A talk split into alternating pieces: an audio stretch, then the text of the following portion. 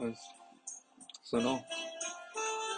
क्या तुम मिली हो उन लड़कों से जो दूसरी मोहब्बत में भी नाकामयाब होते हैं? सबसे ज़्यादा मुश्किल होता है दूसरी बार किसी से मोहब्बत करना। आसान नहीं होता है अपनी पहली नाकामयाबी को छिपा पाना।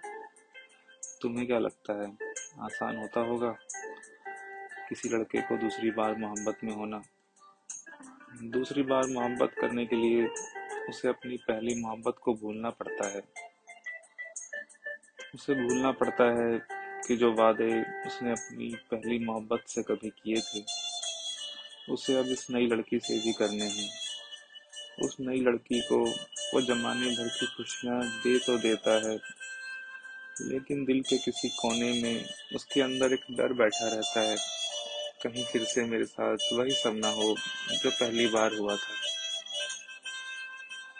ऐसे लड़के जो पहली मोहब्बत में हारने के बाद खुद को हार जाते हैं और फिर से मोहब्बत करते हैं किसी और लड़की से।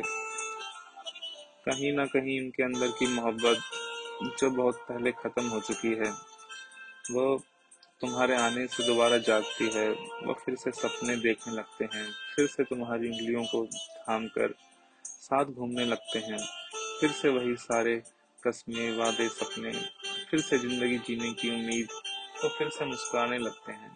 क्योंकि जानती हो, सबसे ज़्यादा मुश्किल होता है दूसरी बार मोहब्बत होना।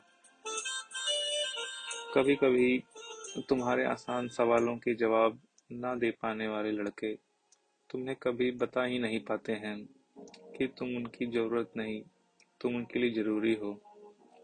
वो बता ही नहीं पाते हैं कि वो तुम्हारा हाथ इस बार वो इतनी ज़ोर से पकड़ना चाहते हैं कि कोई सपने में भी कोई उनसे तुम्हें अलग ना कर सके। मोहब्बत बहुत बड़ी चीज़ है। बहुत बड़ी मतलब बहुत बड़ी। लेकिन ऐसे लड़कों के लिए प्यार, इश्क, मोहब्बत तीनों का मतलब साफ़ हो चुका है। तीनों को पूर्ण करने के लिए आधे अक्षर का प्रयोग किया जाता है। जिसका नाम ही आधा है वो दूसरे को भला पूर्ण कैसे कर सकता है?